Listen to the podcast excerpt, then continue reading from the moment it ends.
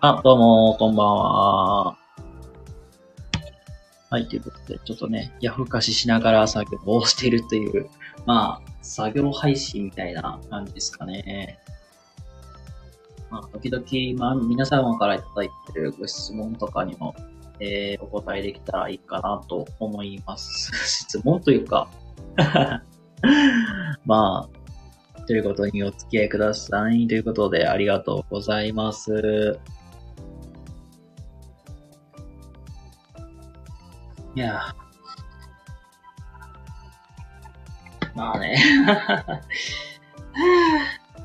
明日の、まあ、発表の、あれだ、スライドをちょっと調整して、まあ、これから もうね、喋ることを、まあ、原稿をまあ作るという もう追い込まれなきゃできないというやつして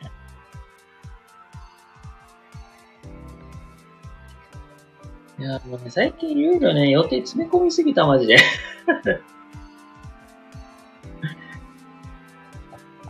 なんだろうね。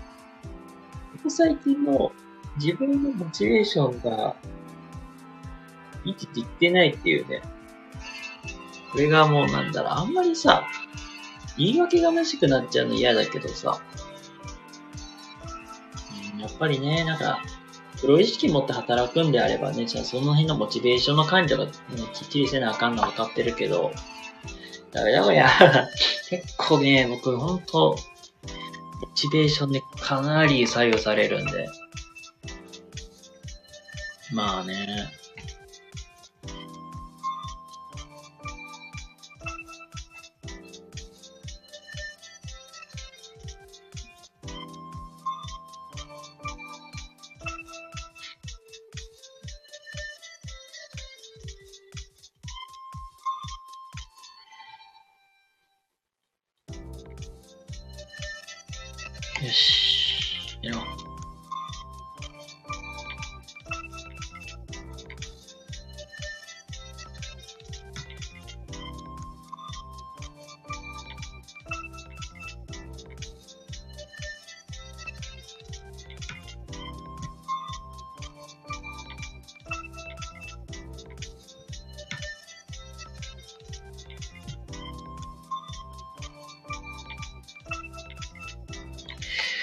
マウス使おう。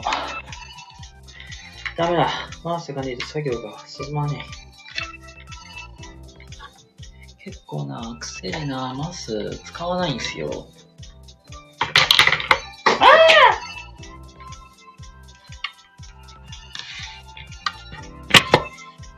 あよし。これさ、昔さ、あのー使ってたパソコンのさ、あれだ、USB の、あの、口って言ったの、ハブがさ、1個しかなくて、で、作業するのにさ、USB のハブがさ、1個だけやとさ、ああれわかるかな？あの、マウスのさ、あれ USB 入れたらさ、もう使えなくなるじゃん。で、前のパソコンのさ、容量、バックアップがさ、全然取れなくて、データとか。ハードがね、50ギガしかなくて、データ全然なんか保存できないやんってなって、でも結局なんかもう USB に基本なんかデータ取るようにして、で、マウスも使わずに、まあ、動かすっていうのを、まあ、ちょっと術を身につけたんですよ。でも、それがあって、結局今でもなんかマウス使わずに作業するっていうのになんか慣れちゃいまして けどね、あれよ、そのパワポとか、図形を動かしたりするのって、やっぱマウスないとね、やりにくいわ、作業。あ、どうもどうもありがとうございます。よかったらゆっくりしててください。まあ、単なる作業雑談みたいな感じです。ああ、日比さんどうもどうも。マウス使ってない息子たち。ああ、ねえ、なんかマウス使うとさ、作業にすごい時間かかったりするよね、あー、どうも。あ、アクアさんどうもどうも。いや、ありが、イラストありがとうございました。これめっちゃ良かったんでね、使わせてもらってます。で、あれだ。あの、まあ、全、なんか、ツイッターのヘッダーとかもさ、実は、急遽作り変えたりとかしてるからさ。え、でしょ？マウスさ、もう使う癖な、なくなるよね。で、まあ今さっきさ、もあのマウスのさ、あれつけてんけどさ、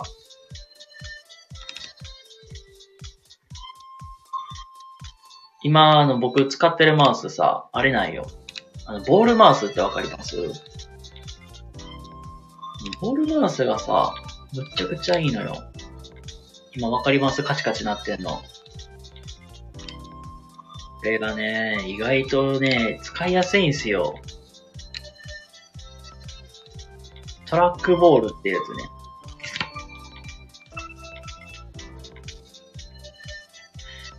普通さ、あの、マウスが、ウィーンって動かさなきゃいけないやん。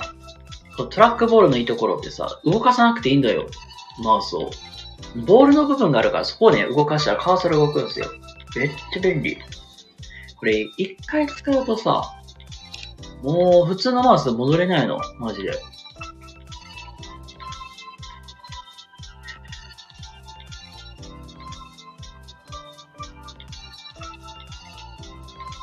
咳反射出なくて気持ち悪い。どうにかして咳をスッキリしたい。うん。あ、そう、マウスの話。そのパソコンのね、マウスの話なんやけど、このね、トラックボールがすっごくいいって話をしてんのよ。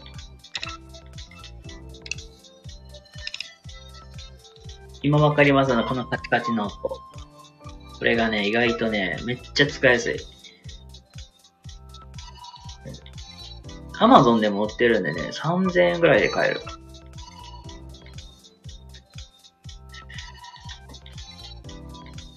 赤さん大丈夫？赤反射か。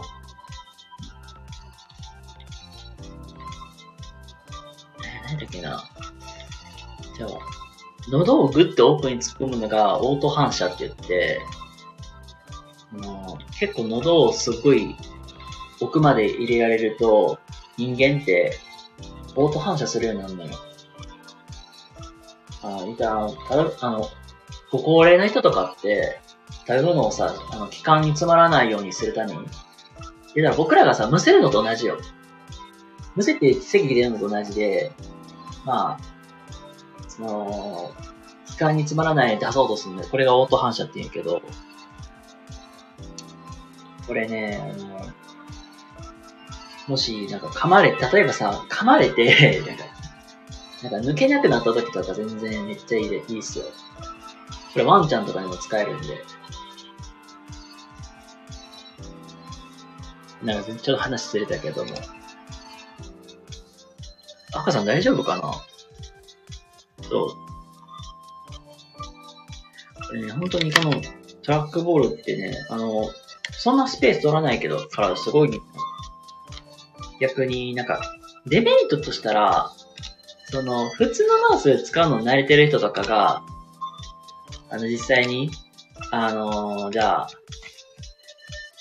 ちょっと作業するってなると、いや、使い方がわからないから、どうしようって戸惑うっていうのはある。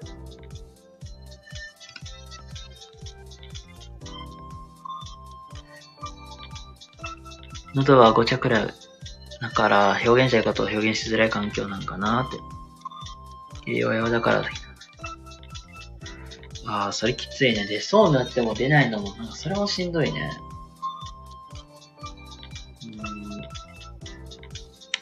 ごめんね、なんか僕医者じゃない、まあ医者じゃないからさ、これがいい、あれがいいっていうアドバイスはちょっとできないけども。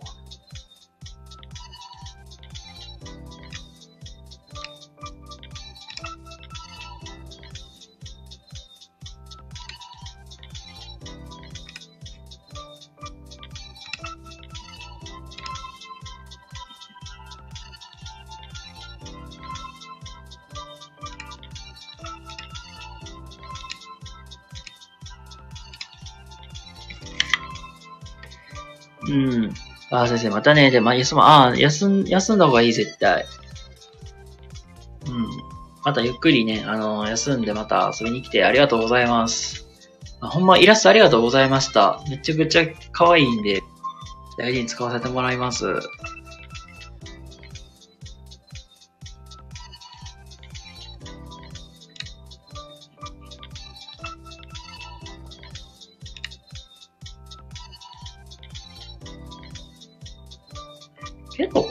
でもすごい来んねんな。結構ライブ立てて、まあ、あれこれ10分くらいで結構10人前後くらい来てるんですよ。すごいな。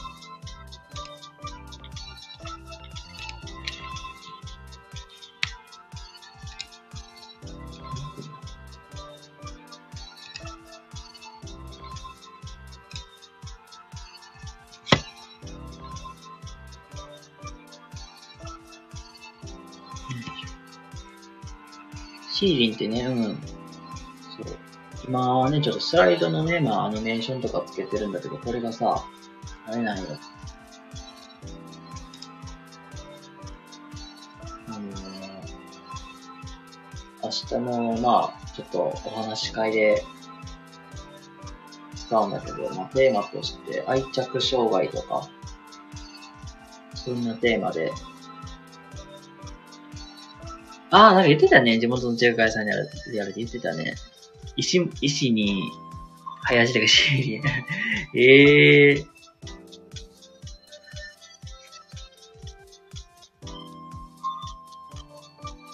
今ね、ポチポチと、まあ、スライダーを微調整してるんだけど。あ、リンさんで、いや、全然いいよ。なんか、シーリンって読みづらいじゃん。だから、リンさん、リンさんで読んで、読んでくれた方が多分分かりやすいたいいかなって思う、マジで。本当に。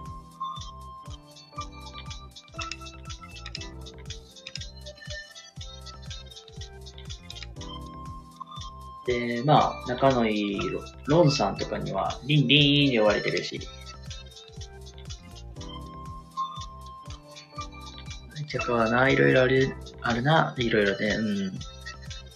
乗り越えたよって、うん、もうね、結構ね、こういうので悩まれる方マジで多い、本当に。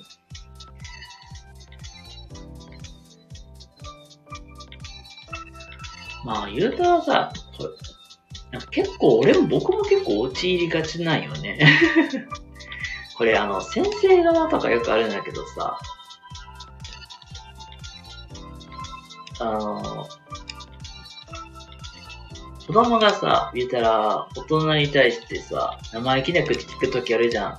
あの、やんちゃなさ、あの、ヤンキー、ヤンキーって言ったらいいんかなわかんけどさ、やんちゃなさ、男の子とかさ、先生に聞いてたら、なんかうっせえなーとかさ言ってさ、なんかめなんか変にすねるシーンあるじゃないですか。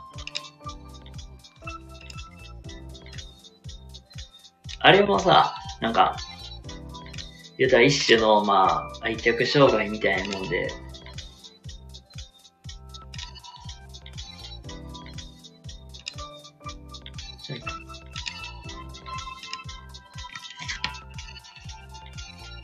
リンリンで、そう、リンリン、リンでね、甘えたいヤンキーって。そうそうそうそう、だから、それも実は、あの、愛着障害じゃないのって。愛着障害というは言いにくいけど、あの、愛着がまあちょっと足りないんかなって。って思うっていうケースもあったりする。難しいよね。まあ、これもさ、これさっきさ、マイクラさんのわけでもさ、まあ実際子育てとか教育の話を、まあ、ちょっとちょいってしてたんだけど、あのー、あれなんよね。なんでじゃあ、あのー、日本の社会で、まあ子育て支援にちゃんと力入れなきゃいけないのかって言ったら、まあさっき言った通りよ。愛着障害に、まあ、繋がるからだよって言言いたいのよ。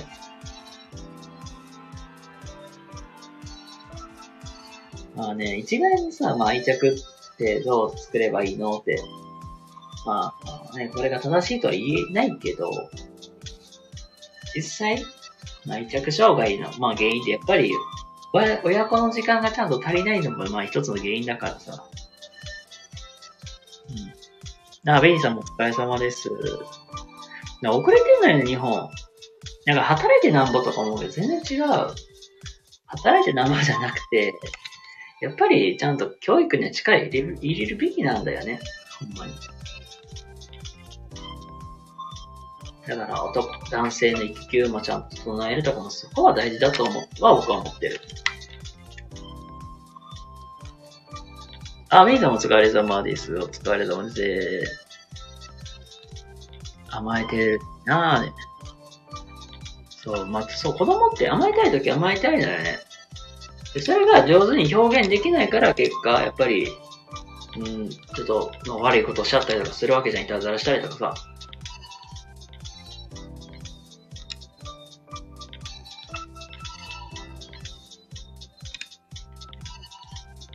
ひびちゃんでご挨拶ありがとうございます。ね、皆さんね、ご挨拶ありがとう。そう甘い聞いたら大丈夫。まあ、そうだね。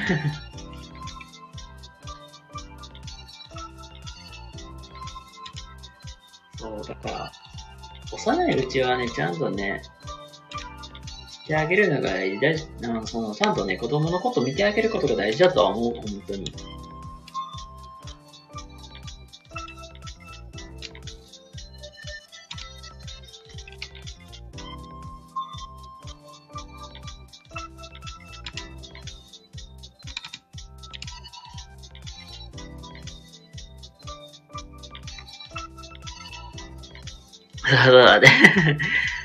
人間いくつになっても脆く傷つきやすい。あー、まあ確かにな。いや、俺もさ、きなんて傷つくっていうか、落ち込むこともあるよ、普通に。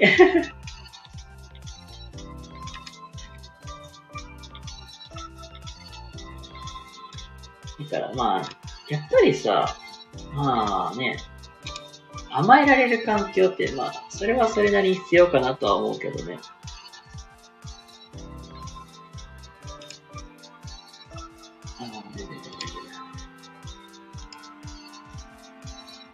なあ、愛だなあで。だから甘えたら助け合うんやってね。愛だなあまあ確かに依存、まあ、きょまあ依存とは違うよね。まあ、依存しすぎるのはあかんけど、まあ、ちゃんと甘えるとかね、大事だと思うし。まあ、言うたら甘えきりっていうのはあかんけどね、まあ。その、まあ、夫婦生活していく中でさ、あのー奥さんが困ってると旦那さんが助けるとか、旦那さんが困ってると奥さんが助けるみたいな。なんか、相互関係みたいな感じってやっぱり大事だと思うし、まあごめんなさいね、なんか、自分が、なんか、結婚するわけじゃないので、こういうの話するのはどうかと思うけど、まあ確かにね、大事だよね。あー、まあ、支配したり。あー、な、な、なんかわかる。なんか、わかるかもしれないけど、それあれだよね、なんか束縛する時とかみたいなね。そこはあんまり良くないけど。ああ、そうやね。まあ甘えたらね、ギブした分なんかテイクで返ってくる。テイテイクじゃないわ。ギブアンドテイクみたいなね。あご。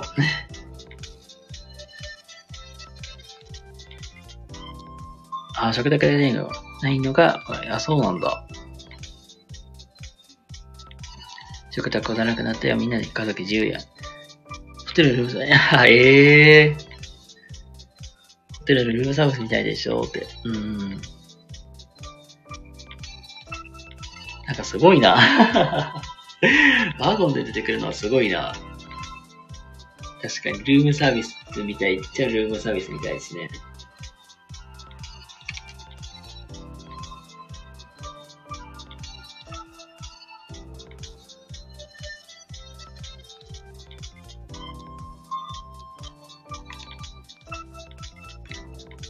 家族だったらみんなテーブル食べご飯食べたいけど、うん、うん。まあ普通はね、みんなね、そうだよね。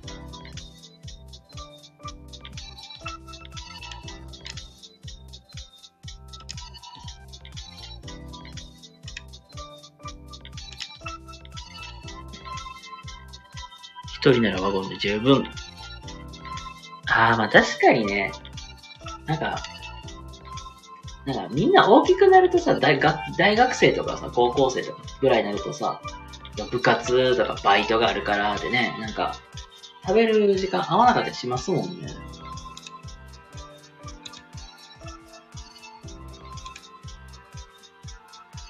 自分もそうだったしな。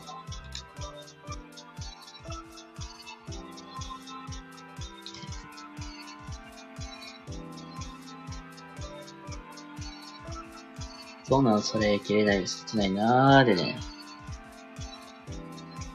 まあ、そう。こうやとね、こう、行動する時間減る？確かに。普通に。まあ、実家暮らしててもそうだし。まあ、仕事言うんやったらなんか、買い物ちょっと手伝ったりとか、それぐらいかな。ああ、そっちの方か。うん、まあね。食べたいも食べ まあ自分、だって学生の、まあ社会人になるまではずっとね、厄介してたからね、それこそさ、まあなんかご飯も作ってもらって、まあ自分のタタイミングで電池にして食べてたからさ。まあ、たまにまあ適当に作ったりすることもあったけどな。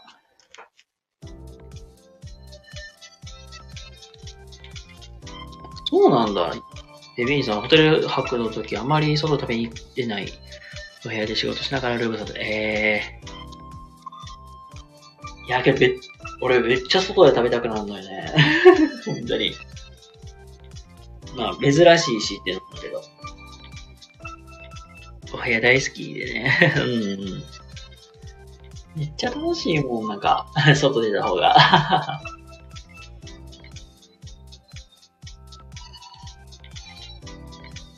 あの時ぐらいかな。そう、泊まったカプセルホテルがさ、ちょうど隣になんていうかな、バーとかそういうのがあって、で、そこでなんか、みんなでなんか、ワイワイガイガイしながら食べながらやってたなって覚えがあって。鴨南蛮そばって好き。ええー。鴨南蛮そば。え、美味しいんす、美味しいんかな？め全然気に、けど。その美味しいをしながらなら、ツバメグリル食堂。あ、隣ぐらいで出て、隣は出て部屋で、うん、うん。そう、隣になんかバーみたいなのがあって、まあ軽く、まあ、イタリアン風やったかなイタリアン風で、まあちょうどまあお酒も置いてあって、で、そこでなんか、みんなで食べたなーっていうのは覚えてて。かもなーってっていうくらいかな。普通に。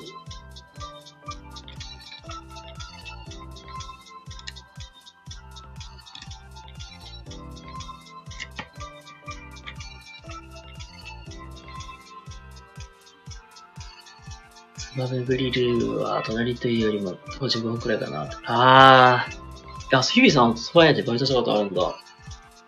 ええー。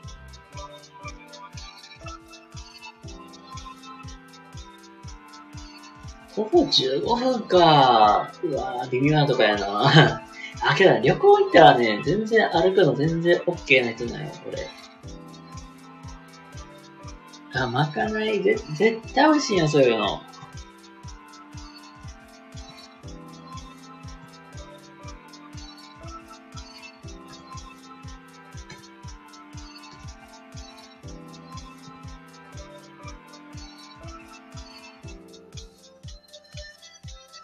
鴨南蛮そばのかけあった感じがああー、食堂ならではね。ああ、なるほど。これ僕がさ、あの、僕、社会人になりたての頃って実は僕、高知に住んどったんですよ。でまあ、高知県の、まあ、高知市の、まあ、本当になんか街中に、まあ、アパート借りて住んでたんですけど、僕ね、アパート出て、まあ、言ったらまあちょっと10分、まあ15分くら離れて、ちょっと離れたところに、あのー、まあ飲み屋街があるんですよ、結構。あの、高知って、土地の特徴的に言うと、あの、結構皆さんよく使う手段としては、高速バスとかで、言ったら例えば大阪とか、あの、僕やったら神戸とか、まあ、神戸とかから、まあ行って、で、到着するのがちょうどその、JR の高知駅で、まあみんな降りるんですよ。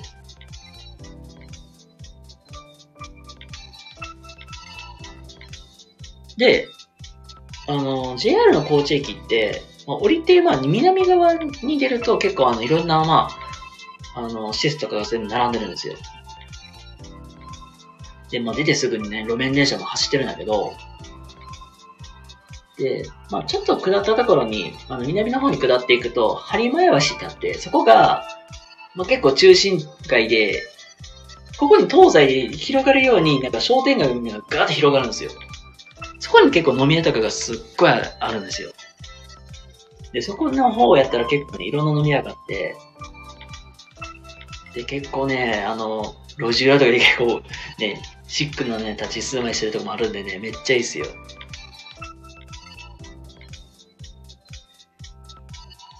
一番ね、まあ、オーソドックスなところで言ったら、まあ、アーケード街でやってる居酒屋さんとかは結構多い、マジで。アルミホイル、風船みたいな膨らんで舐めて、うわー、うまそう。いいじゃないっすね。あー、ね、スクショね。トマトサラダ、まぜひどうぞ。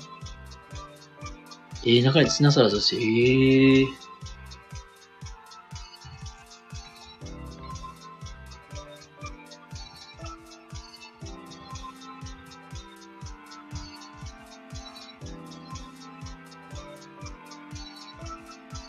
あ、ヤクルト、あるあるあるあるある、あるある、よ、それ。あのね、何だっけなえっとね、ちょっと待ってや。リープルやったかなリープルっていう、あのー、あれだ。僕らで言ったあの、ヤクルトとか、うーん、マミーやったかな乳酸菌量があるんだけど、リープルっていう。リープルはね、結構、まあ、美味しいっちゃ美味しいけど、すごいのがね、リープルとビールで割るっていうね、飲み方があるのよ。めっちゃ美味しい。あー、ドラセナさんどうもどうもありがとうございます。あ、そう、高知ならではで、リープルっていう乳酸菌飲料があって、あれがね、すごく美味しい。ドラーちゃん、こんばんは。でございます。ありがとうございます。で、これをな、ビールで割るリピールっていうのがあって、これ、扱って居酒屋さんってそんなないんやけど、意外と美味しい。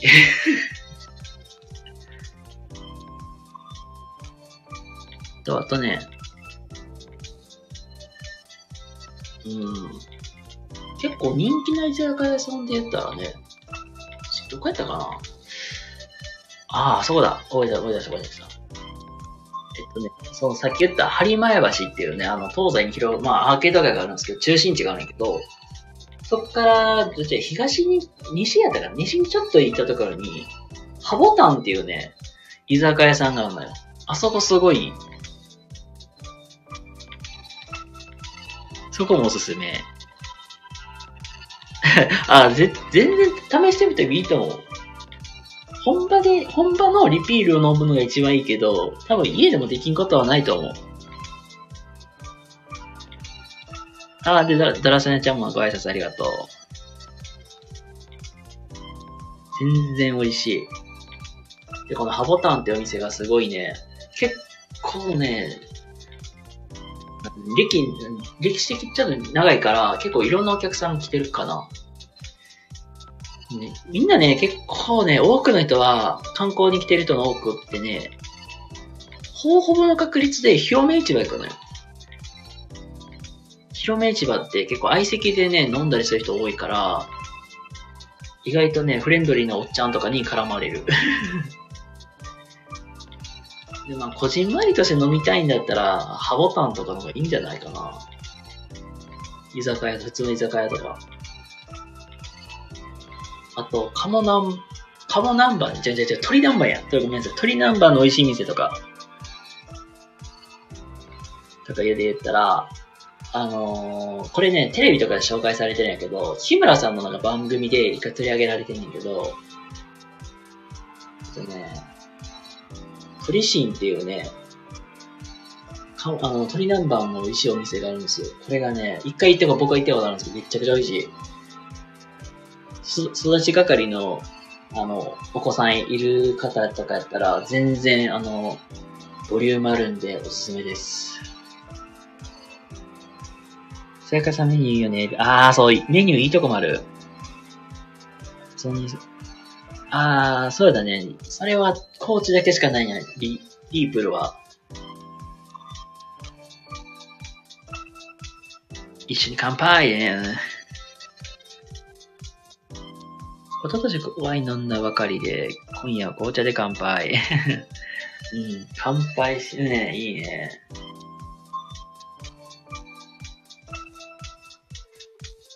お紅茶よって。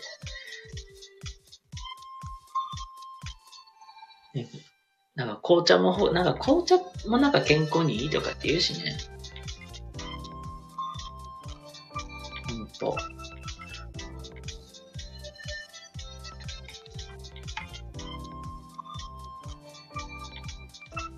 そうやね、なんか、お紅茶、お紅茶。紅茶か。あんまり紅茶飲まんからな。えっとな、ちょっと待って。一回な、なんか、一人暮らししてるときに、こう、ね、紅茶のティーパック、ちゃうわ、ちゃうわ。全然ちゃうわ。紅茶やったかな。ティーパックがあるじゃん。で、で、まあ、一回まあ、一回目はさ、まあ、ちゃんと、いい感じにさ、なんか、なんか味が出るからさ、飲めるやん。それ以降なんか、よくないんだけど、クリオしんちゃんとかよくやってたけど、なんか、干してなんか2回目、3回目飲む人とかね、出がらしやけど。こうちゃな、茶葉やしなって。あ、スライドね、もう方法できました。あとね、ちょっと原稿だけ、まあ作るんだけど、これな、僕の癖なんやけどさ、僕、な原稿さ、一言一句さ、ワードでさ、文字打ってもさ、あれなんよ。僕、原稿通りに読まない人間やからさ。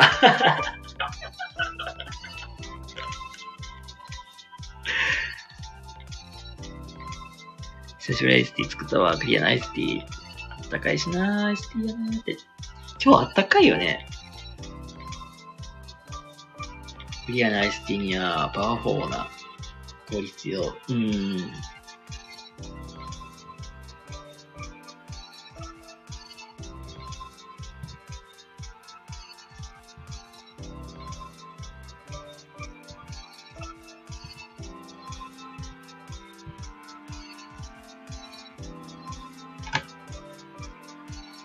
どうしても見ながら話すとできないから、結局出てくる。そうそうそうそう。だからね、ああ、スライドを作ってさ、いや、とりあえずなんかね、普通さ、なんか、原稿作るじゃん。一言一句さ、バーって。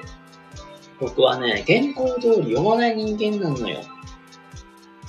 あの、なんというかさ、ニュースキャスターみたいにさ、見ながら話すってできへんし、逆になんか、こういう話し方、なんか話し方っていうか、なんかね、書いてるとさ、文章硬くなっちゃうからさ、読めないのよ。覚えられないのよ。だから、内容だけ、あれ、これがああでこうでそうでって覚えといて、で、まあ普通に喋るのよ、バーって。必要なポイントだけ話して、つなぎ目に関しては方法的と。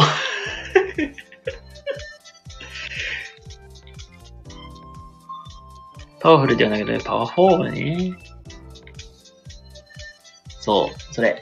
もう時間内の触りは問題ないってやつ。内容さえ変わらなければ問題ないから、とりあえずね、書くのよ、言うのよ。で、まあ、どうせにしてもいいように、あれ、一応、なんていうかな。あのね、箇条書きでなんか、この時はこれ話すみたいなのは作っとく。このこと話そうとかね。ここではこれを話さなきゃいけないとかね。それぐらいかな、本当に。ああ、そうそう、うん。またはレバレード。うん。ねえ。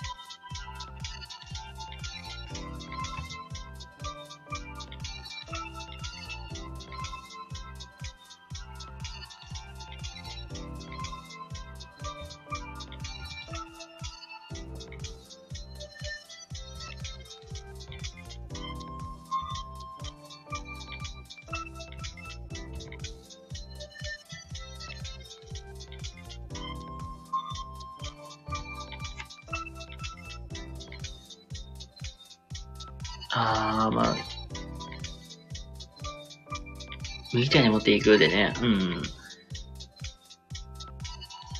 確かになあ、いるアメリカにはいるんだ。へえ。ー。麦茶な麦茶か。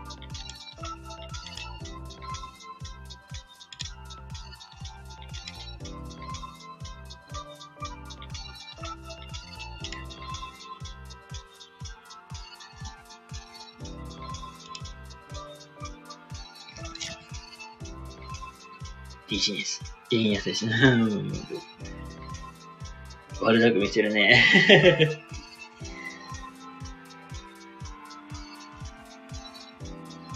今がチャンス。そう。まあ確かにね。結構日本の製品ね、買っていく人多いもんね。海外の人が。円安やし、言うたら、日本の土地とかね、言うたら持っていく人おるもんね。お茶ビジネス。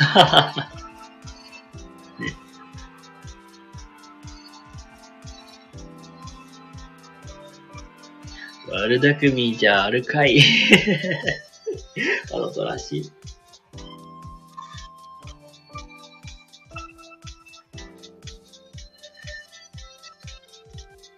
ねブラッディ、お主もね。時代劇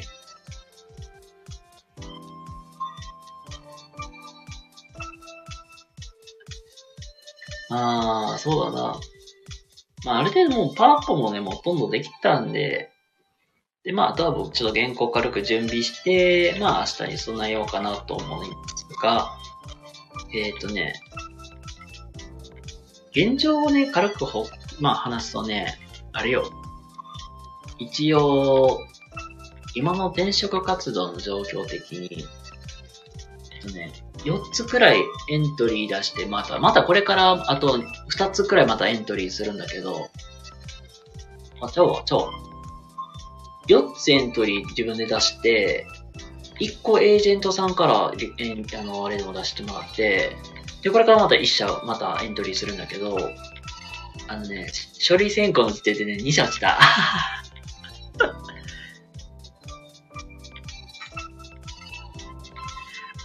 たい話が来た。あのね、あの、まあなんだろう。まだね、この年だから営業未経験でもなんとかスタートできるかなと思うけど。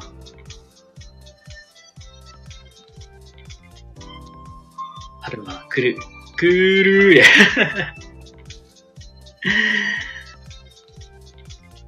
今ね、言ったら、あの、営業系の、まあ、人材を取り扱う会社は一応ね、受けてるんですよ、今。で、一応まあ、2社くらい、まあ2社も書類の時点でまあ落とされの、で、で、今ね、1社、まあ、1つだけなんか、あの、まあ面接？もうなんだろう。スカウト、なんていうか、この求人じゃない、えっとね、なんか、なんか、陸ナビとかあるじゃん。そういうのって、なんかスカウト機能があって、なんかもうスカウトで、なんか、うちの会社受けませんかみたいな子来て、まあ、それもなんか面、書類選考なしでその面あの面接というね。そう。もうなんか、それでもなんか、まあ来たところがちょうどなんか、ああ、なんか自分の考えでぴったりやなってところで、そこを受けたんですよ。まあそこを受けて、まあもう書類選考なしでもそのまま一次面接行きましょうかという状態。で、あと、えっ、ー、とね、で、あと、そこ、あとはそうだ。えっとね、大手の、えー、大手ベンチャーを今、一社開けてる。あの、皆さん結構ご存知の、あの、会社さんです。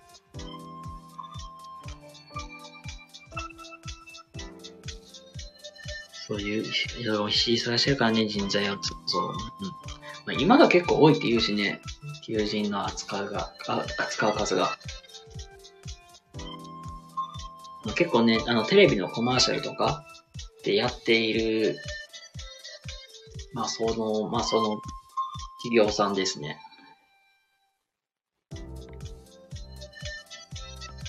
それからまあ、一時、まあ、筆記試験を受けて、これからまた行くわけですが、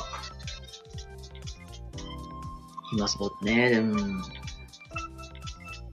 結構今はね、今が求人結構多いんで、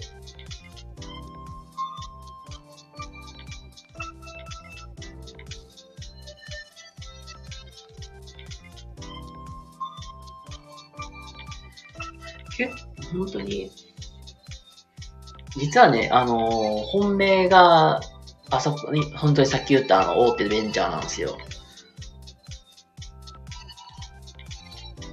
あれからあのー、これ言、言ったっけ？前の、前のアカウントで言ったのかな？まあ実は、まあ個人的には、あのー、も、まあ目標っていうかもうこれは、あるんですけど、まあ、独立はしたいなってのあるんですよ、実は。で、まあ、独立するために、まあ、必要なスキルって何かって言ったら、まあ、結局、もう営業スキルなんですよ。営業スキルと、まあ、まあ、売るっていうね、スキル。まあ、これが一番大事やなっていうのは、もうやっぱり、重々承知の上で、やっぱり独立するんだったら、やっぱり、営業の経験せなあかんなっていうところで、でも結局まあ営業職はまあやらなあかんなっていうところになって、で、まあ自分がやりたいのは、その将来的に、まあ障害者とか、その、例えば発達障害のね、お子さんが、またらこれからまあ社会で出て働くってなった時に、なんかそういうサポートできたらいいなっていうところで、まあそれがまあ第一目標だから、まあ、それに向けてまあ人材系の会社をまあ選択してるっていう。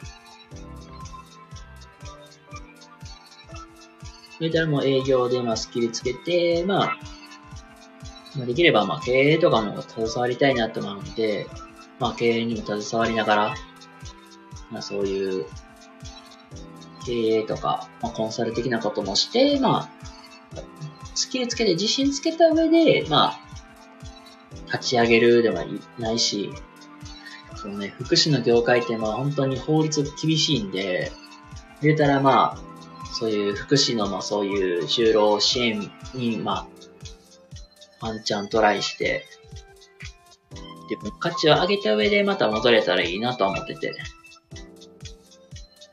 セールス条例に復帰した。今朝15の条例。おー。りんちゃんのおかげで今朝ね。いや、僕のおかげで、あれは な、んか光栄です。セールス条例。誰でも出れるよって。あ、そうなんだ。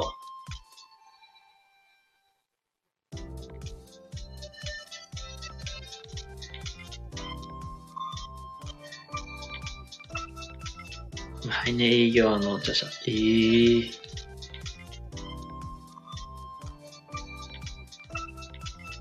高橋光一さんの条例。うん。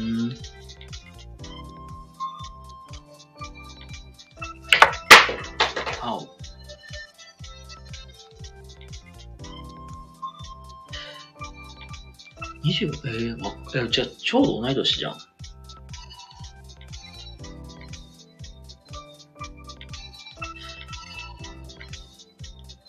あ、ツイッターのスペースね。はいはいはい。なるほど。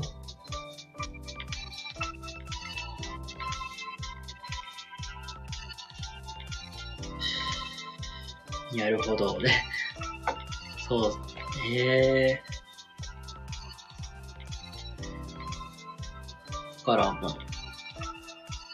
本当に、絶対営業のスキルいるし、なんかコンサルとか、まあ経営？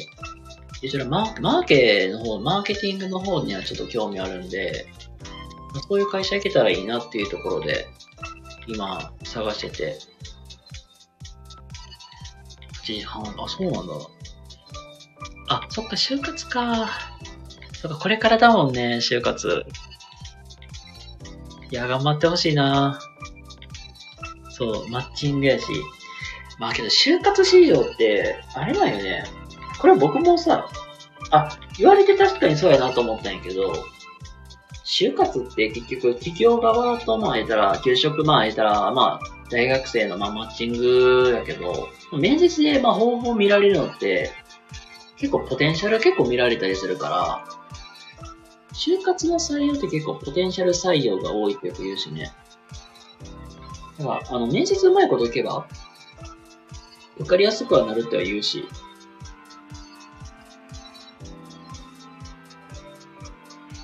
ああ、まあね、営業活動だからね、って、だね、で自分マーケティング。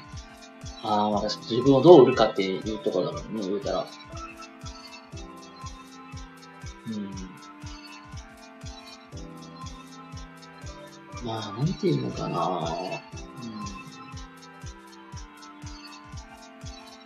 こに関してはやっぱりマッチングうまいこと、うまいことを、まあ、するんであれば、あ、そう、あれかな、やっぱり、ちゃんと自己分析をして、自分が将来何をしたいかとかかな。なかなか難しいと思うけど、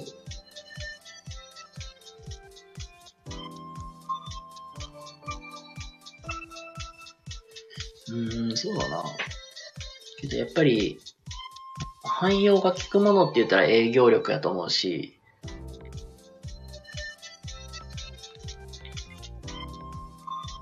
なんか働いていく中で、やっぱり、自分の目標を探すっていうのも一つありかなと思う。やっぱり転職をするっていうのはやっぱり一つの選択肢と入れておくた方がいいし、それこそだって僕の今の夢だって、この法で働いて、働き出してから新しくできた目標みたいなもんだから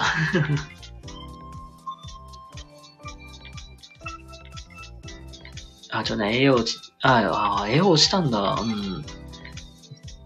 次の入試で大学だったか。うん、あれはいい経験。アピール、自己表現。こういうの、あれが、そうそうそうそう。夢は臨機応変に。だからね、だからそうやっぱりね、そういうお仕事をして初めて、あ、やっぱり彼ら、やっぱりね、その子、この子たちがやっぱり大きくなれば、そういうとこでつまずくよなってやっぱり僕らはそういうことを、まあ、支援もしてあげなきゃいけないよなーっていうところに立ち入ったんで。だ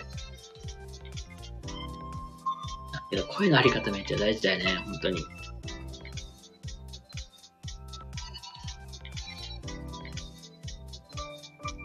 あー、成長者に、まあ確かになまあ、成長して変化したりはする、するわな。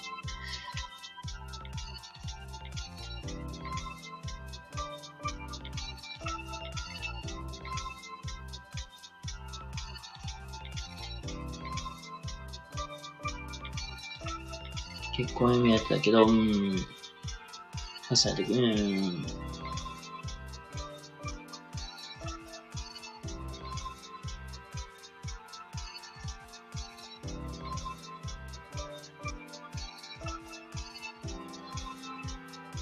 婚してたら、そんなことも、うん。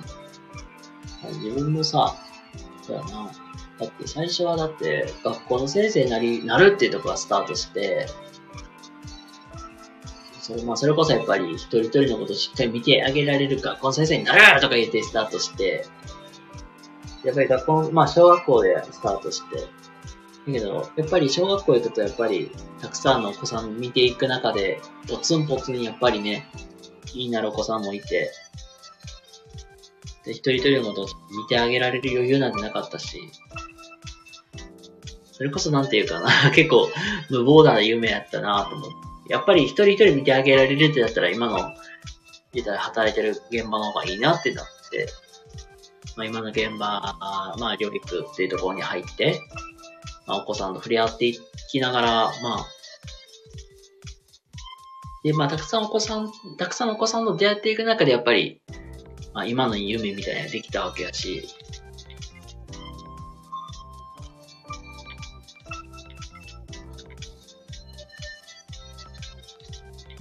プレイヤーが書いてたし、忘れてるんだ。ひょ そうだから、まあ、だからイメージをね、現実できるように、やっぱり、そのためにじゃあどう進んでいくかやし、うん、まあ、なんていう。の努力ってむちゃくちゃ大事だなと僕は思ってるし、普通に。まあ、そのための努力って僕は惜し惜しむつもりもないし、コツコツ真面目にな、なんか、毎日のルーティンワークをきっちりとこなすっていうのが、まあ、自分の中での得意なとこなんかなっていうのはあって、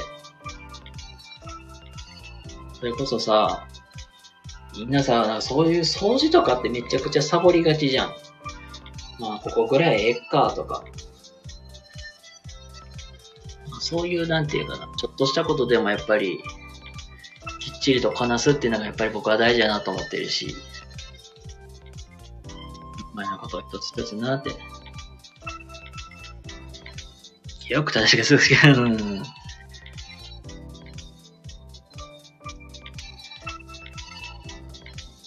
んかまあ、まあ、きっちりとこなして、まあ、やった方が、まあ、後々自分がしんどくならないかなと思思ってる。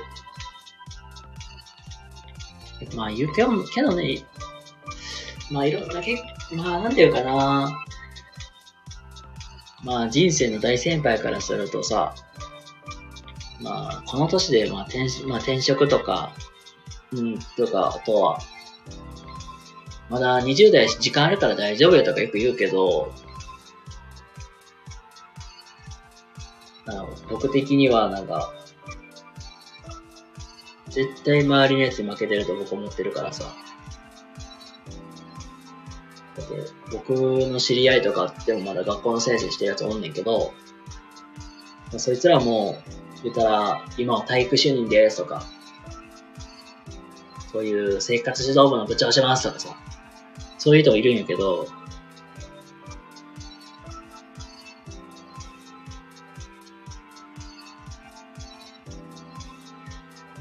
僕はなんかそういう周りの奴らに負けてるなと思って だからいろいろ挑戦したりするし。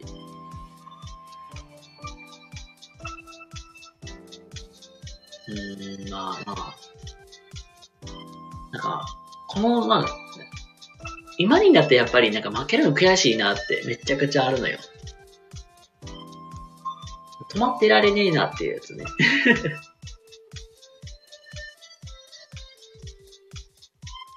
だから夢のためにはやっぱりね、自分から動か、動かなきゃいけないと思ってるからさ、動いてるわけやけど。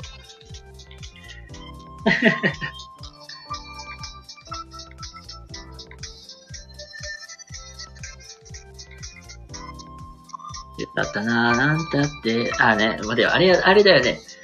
なんてたってアイドル、キュートなアイドル、夢のアイドル。会えるのはやめられない。ゲイ なんたってアイドルね。うちのね、あの、おかんとかがよう口ずさんで歌うからさ、覚えてんのよ。銀ちゃん笑うさ。あー、キョンキョンね。お芸能界って小さいよって。うちのおかんね、あーとな、えっ、とね、え、今年で何回やったかな多分60前とかだと。とんがった岩だけで。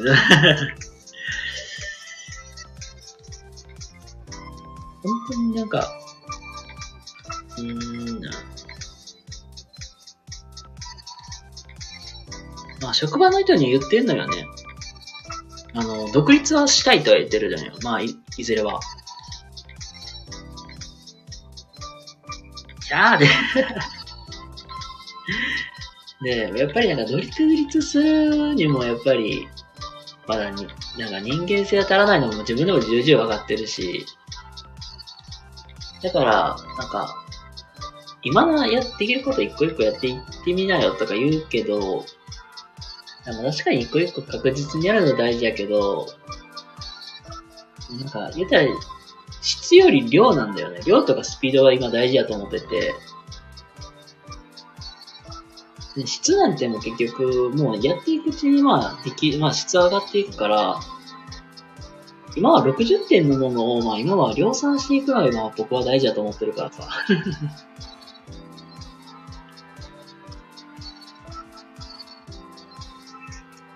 そんな仕事めっちゃ厳しかったんよ。じゃあ、それを終えて形決した。うん。お、食べよう。バラ時間いいとはさか、笑うとかね、めっちゃ大事だよなほんまに。私が笑えば、みんなが笑うみたいな。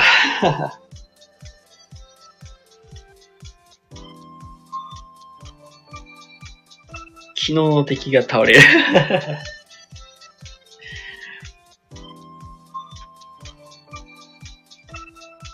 とにかく、笑えば。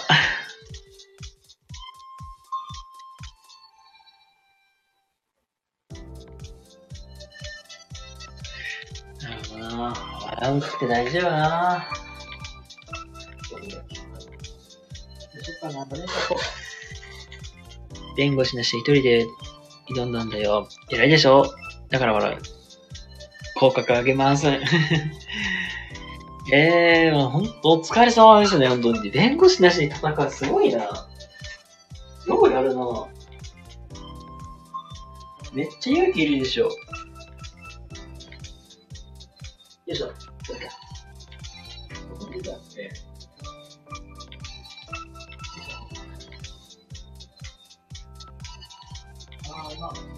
忘れてた。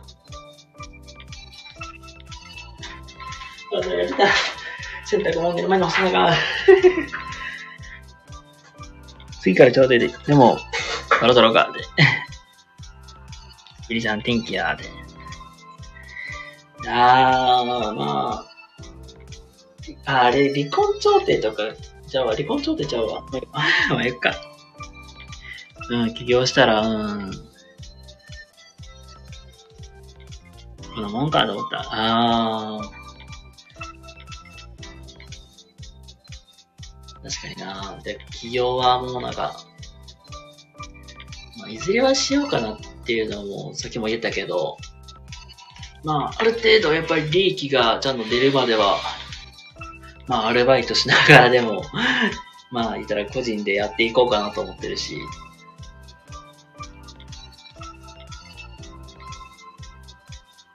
だ、あれも思ってくれ、うん。ああ、組織はね、そうだよね。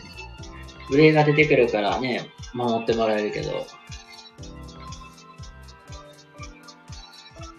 うん。まあ確かにな。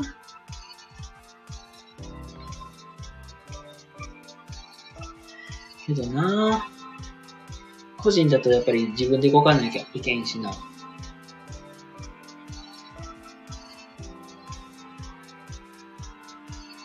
制度に転記してからして、今から、うん。確かに、その一騎打ちは。そう、やっぱり、うん、まあやっぱりあれなんだよね。結構僕の周りでもね、起業してる子とか多いんですよ。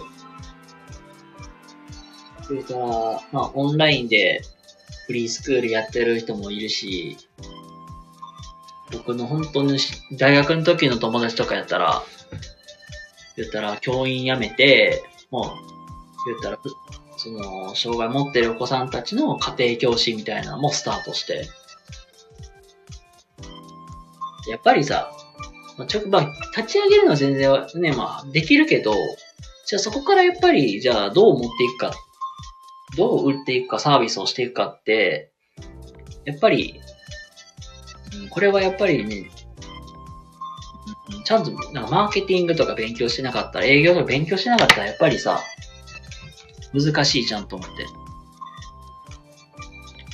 こんだけ頑張ってるんだから、幸せにならないと、調子らはないで。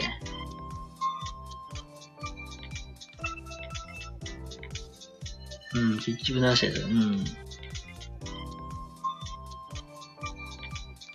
不登校専務リアルとね。うーん、そう。それはそうなんだけどさ、うん。結局、なんだろう。うーん、まあ。オンラインも多分悪いことではないとは思ってるし、まあ、これからの時代やっぱり幅広いお子さんと関わっていくってなれば、オンラインって結構有効な点なのかなと思うけど、やっぱりオンラインだけじゃわからない部分はあるから、まあリアルで例えばイベントするとかでも、やっぱり大事やなと思うし、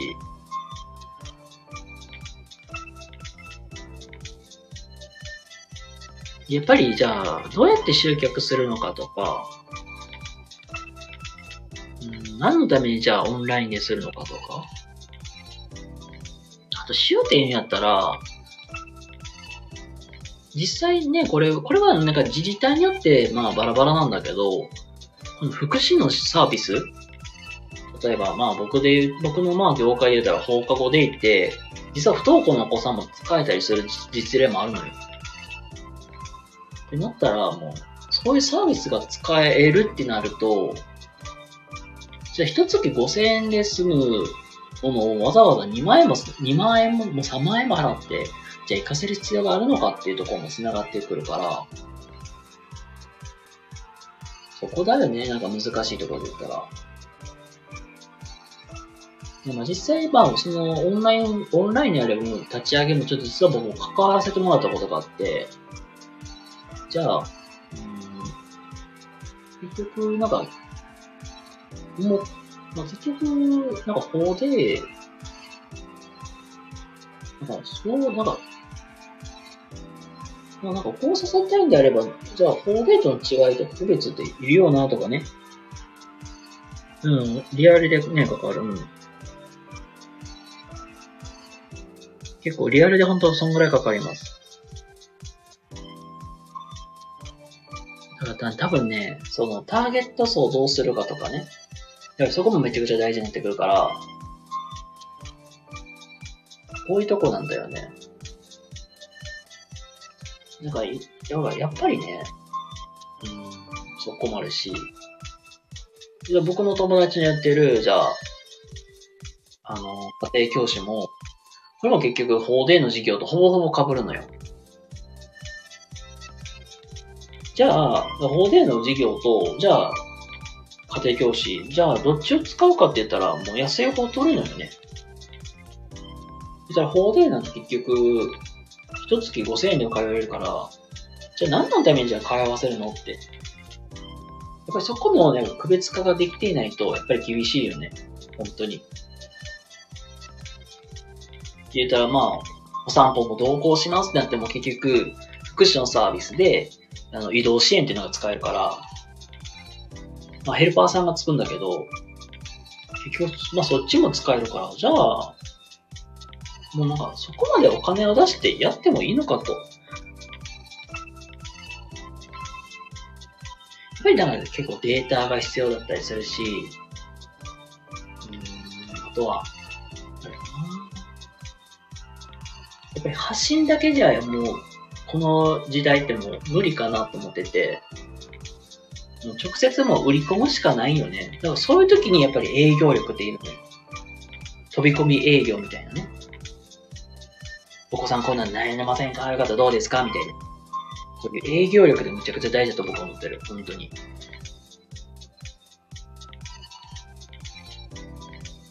メールとかね、実際。だだから、例えば SNS で言ったら、Twitter とか、そういう Facebook とかのメッセージで1対1でやり取りをする。もう直接もやっぱりなんかアポを取っていくようなことをしていかないとなかなか難しいとは思う。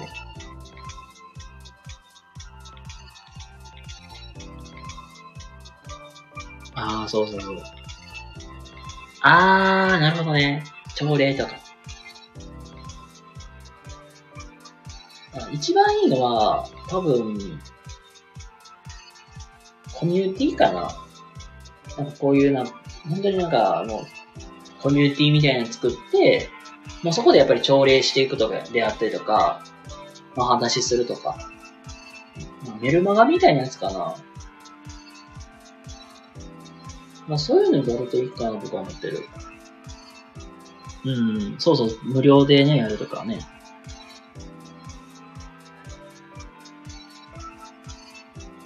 振り込み芸の勝ちパターンなんかの話も、私がするより、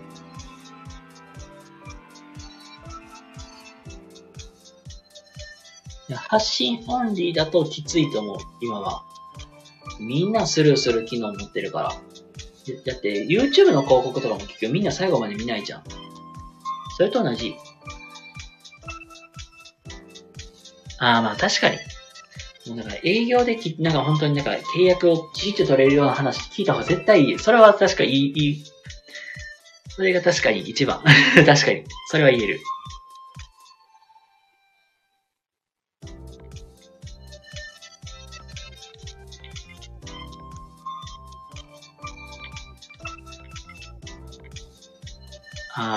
レアポとかね、100件でもっけるよりは、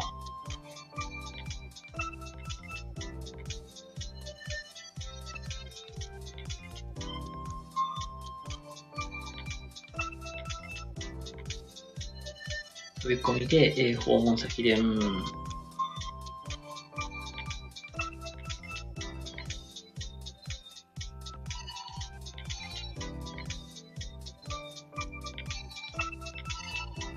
級者としても、うん。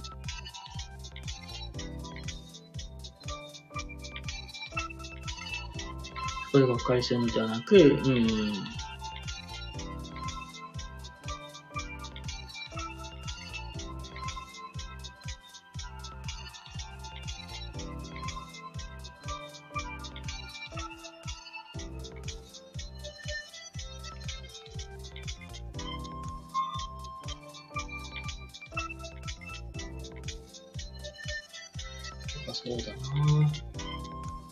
なぜ私、あー、なるほどね。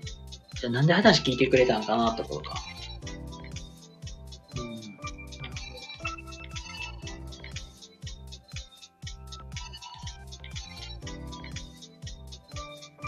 うん。ごまさんがみんな。あー。あ、なんかあるね。なんか、たまになんかサービスでたまあるよね。なんか。じゃあ、例えば、アマゾンプライムとかも確かなんかそんなあったような気がするけど、あるよね、なんか、なんで辞めまし、辞めたんですかとか、か参考で程度聞かせてくださいみたいなあるよね。うん、あ、なるほどな。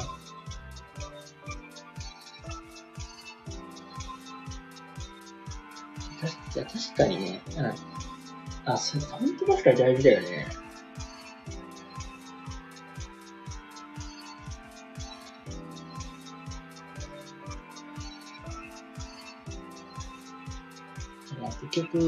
ぱりね、今はなんか LINE で、ね、なんか公式 LINE ってやつかな。公式 LINE で、まあ、言うたら、まあ、受注みたいなの撮ってるけど、なんかね、公式 LINE の使い方もね、なんか、すごいもったいないなって気がして。あー、でも、英語時間だけは込んでたけど、うん。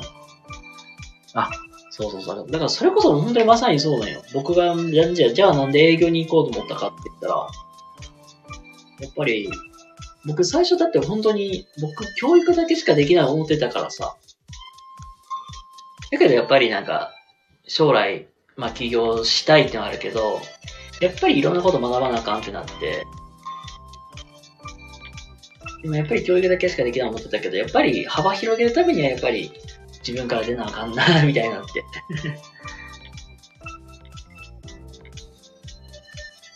ああ、フードダメだけなるほどな。うん。まあ、結構楽しい。なんか結局、やっぱり営業のスキルっているようなってなったし、全然なんていうか。ちょうど、言ったらなんかもう、この業界に入った時にやっぱり経営の勉強とか、ちょっとまあ自分でもしとったから、あやっぱりこの世界で、まあ言ったら今の世界で生ぬるい状態でずっと働くよりは、やっぱりたん、まあ本当に3年、まあ5年、まあないし、でもいいからやっぱり集中して、やっぱり、ちょっと自分を追い込んだ方がいいなと思って、結局今に陥ったわけやけど、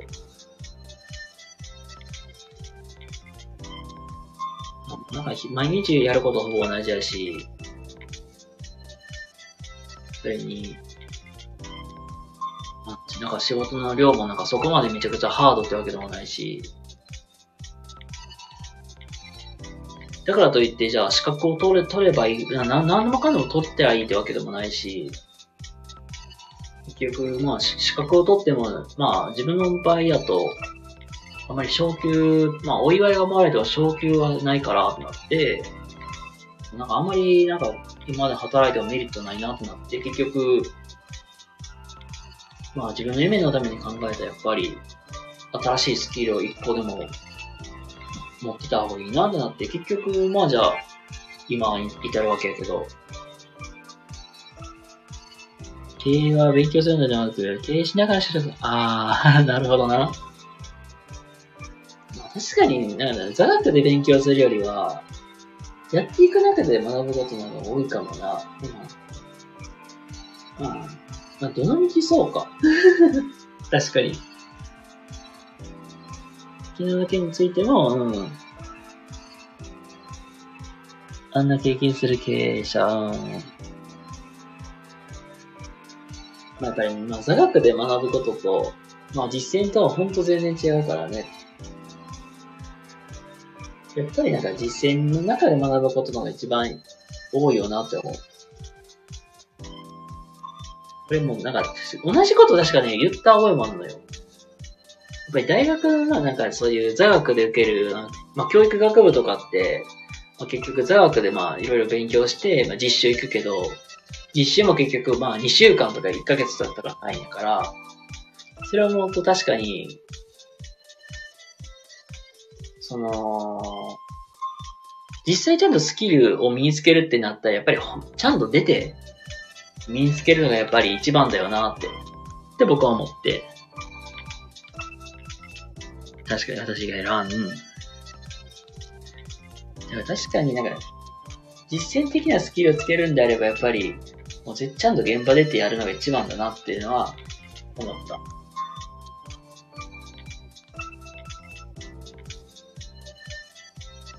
まあ、確かにな、まあ、経営は経営してみてら分かることもあるしね。